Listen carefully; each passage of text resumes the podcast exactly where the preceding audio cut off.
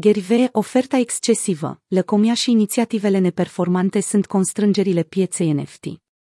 Cunoscutul om de afaceri și susținător al industriei NFT, Gary V., a spus că oferta excesivă, lăcomia și proiectele de calitate scăzută au fost principalele motive pentru declinul brusc al pieței NFT în ultimul an. Gary V. despre problemele cu care se confruntă industria NFT. Într-un blog postat pe Twitter, Gary a explorat problemele cu care se confruntă în prezent industria NFT și unde crede că va fi anul viitor. Gary a subliniat că anul acesta a existat multă frică, incertitudine și îndoială, feude, atât din partea rețelelor tradiționale, cât și a celor de socializare atunci când discutăm despre situația pieței, cu probleme de obicei stresante, cum ar fi scăderea volumelor de tranzacționare și scăderea prețurilor minime. Adevărul este că, dacă ești atent, știi ce se întâmplă cu adevărat aici, iar dacă ești ca mine, nu ești surprins, a declarat Vaynerchuk.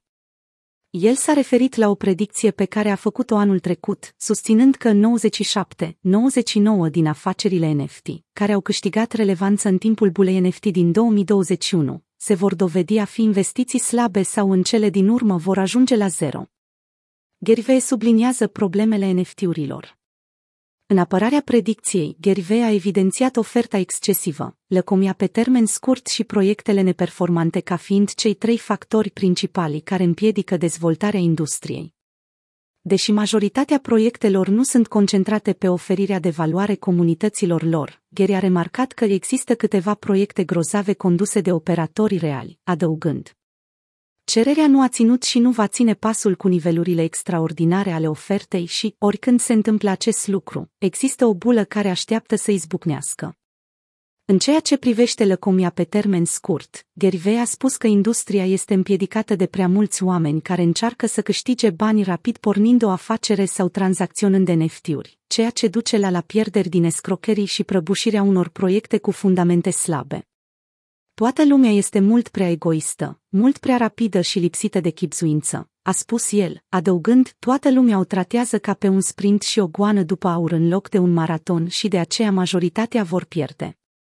Furnizorul de software de urmărire blockchain Dexterlab a chestionat peste 1300 de utilizatori pe Twitter despre modelele lor de cumpărare a NFT-urilor de la sfârșitul lunii mai până la începutul lunii iunie în timp ce 64,3% dintre respondenți au susținut că au cumpărat NFT pentru a face bani, mai puțin de 42% au spus că au obținut profit.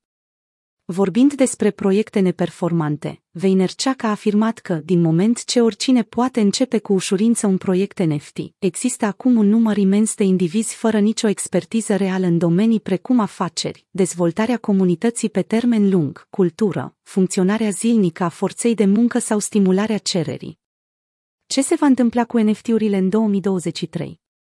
Privind în 2023, Gervais consideră că s-ar putea să nu existe o altă creștere a pieței asemănătoare cu 2021, mai ales având în vedere că situația macroeconomică nu este de așteptat să se îmbunătățească prea curând.